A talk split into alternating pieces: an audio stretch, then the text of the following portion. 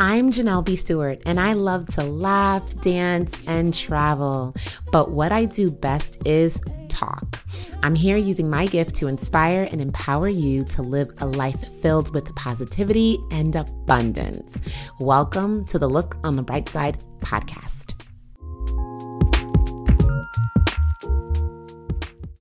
This episode is brought to you by Jessie Monroe Nail Care. Jessie Monroe Nail Care is a black woman owned business offering vegan nail polishes that all can wear. There are so many beautiful, vibrant, highly pigmented colors for you to choose from. I have so many of their polishes in my collection, so let me help you out by giving you three of my favorite colors. First is Come Through, next is Polar Bear, and last is Keep It Mellow. Go and check out jessiemonroenailcare.com and use code BRIGHTSIDE20 to save 20% on your entire order, excluding bundles. Hello, hello, hello, everyone. Welcome back for another episode. Today, we are going to talk about outgrowing friendships for the last few episodes on this podcast, I've been trying to focus on our mindset. You know, we've talked about uh, our inner voice being toxic. In episode 91, we talked about habits for you to be happy. In episode 93, we talked about if you're not feeling motivated, what you can do. Um, in episode 94. And then we talked about affirmations so that you can get through your week in episode 95. So now I'm tackling some of the external things that could be causing you to not feel your absolute best. And when it comes to friendships, you know, you're dealing with humans, right? People grow at different rates.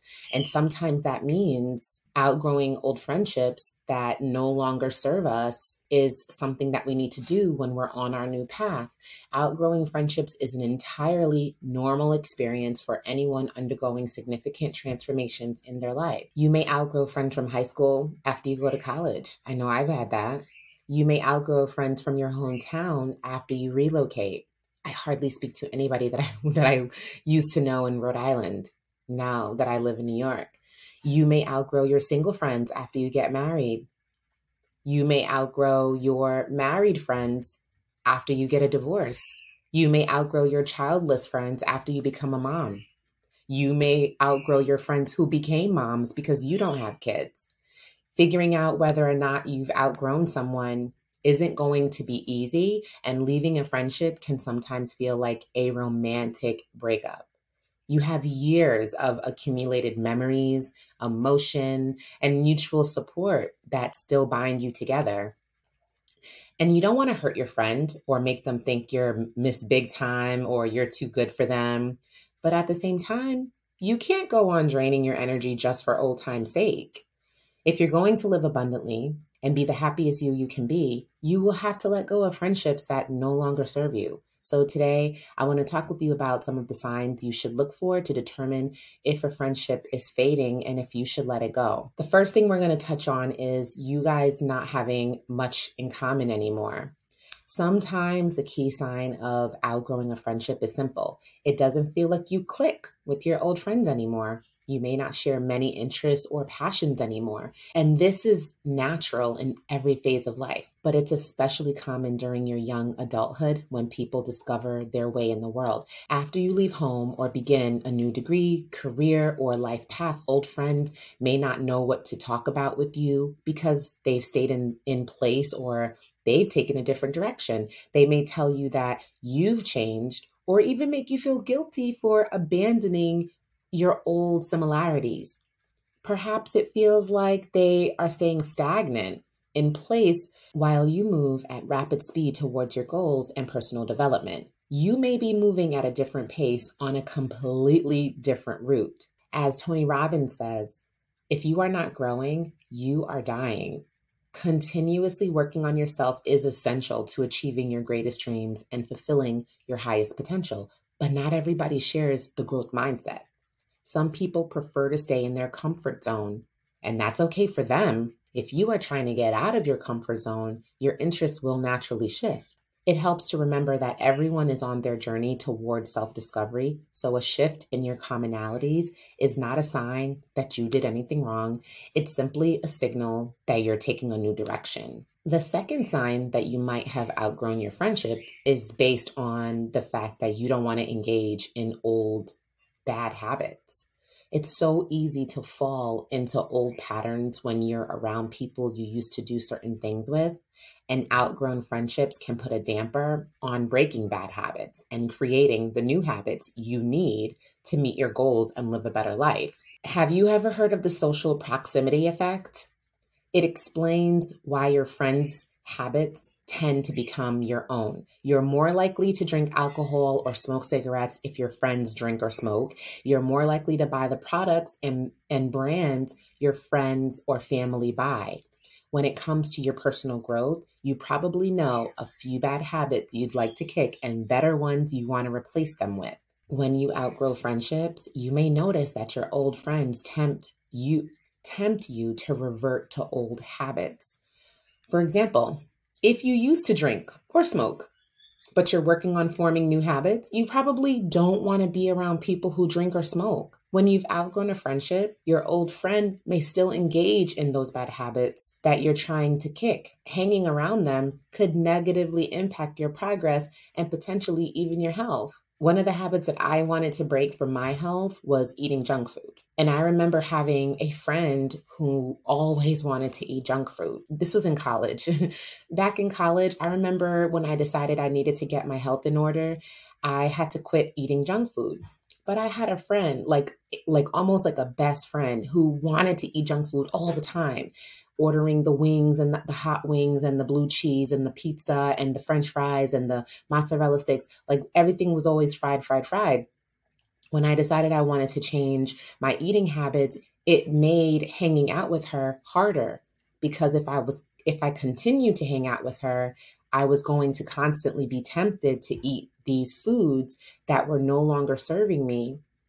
And if I decided to eat the way I wanted to, she wasn't interested. So we were losing commonality. And she was definitely tempting me to engage in habits that I wanted to break. So the same logic applies to the habitual way that people view the world. For example, if you're working on a new positive mindset and your old friends are still gossiping about people or complaining about work, this could be a sign that you've outgrown that relationship. You don't want to engage in that old habit because you are working on bettering yourself. And let me just make sure you totally understand this. There is no need to judge your old friends or feel superior for tackling your bad habits. Instead, kindly express to them that you're working on eliminating a certain habit that doesn't serve you anymore.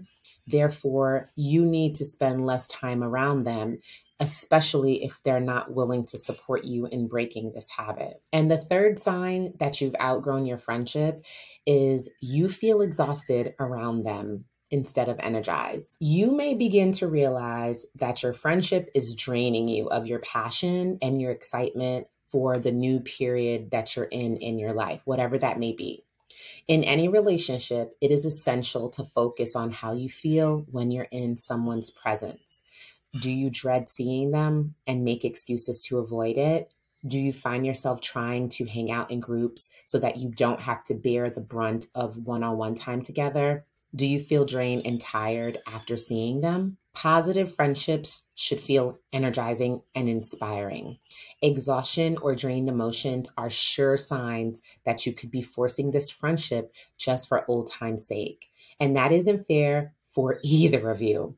The kindest thing may be to cut ties or wean yourself off hanging out with that person entirely. I have a personal experience with this exact thing. I held on to a friendship because we had a number of mutual friends in common. But the truth is, every time I was around this person, she would make my blood boil. And so I had to make the decision that this friendship is toxic to me and my emotions and it's draining.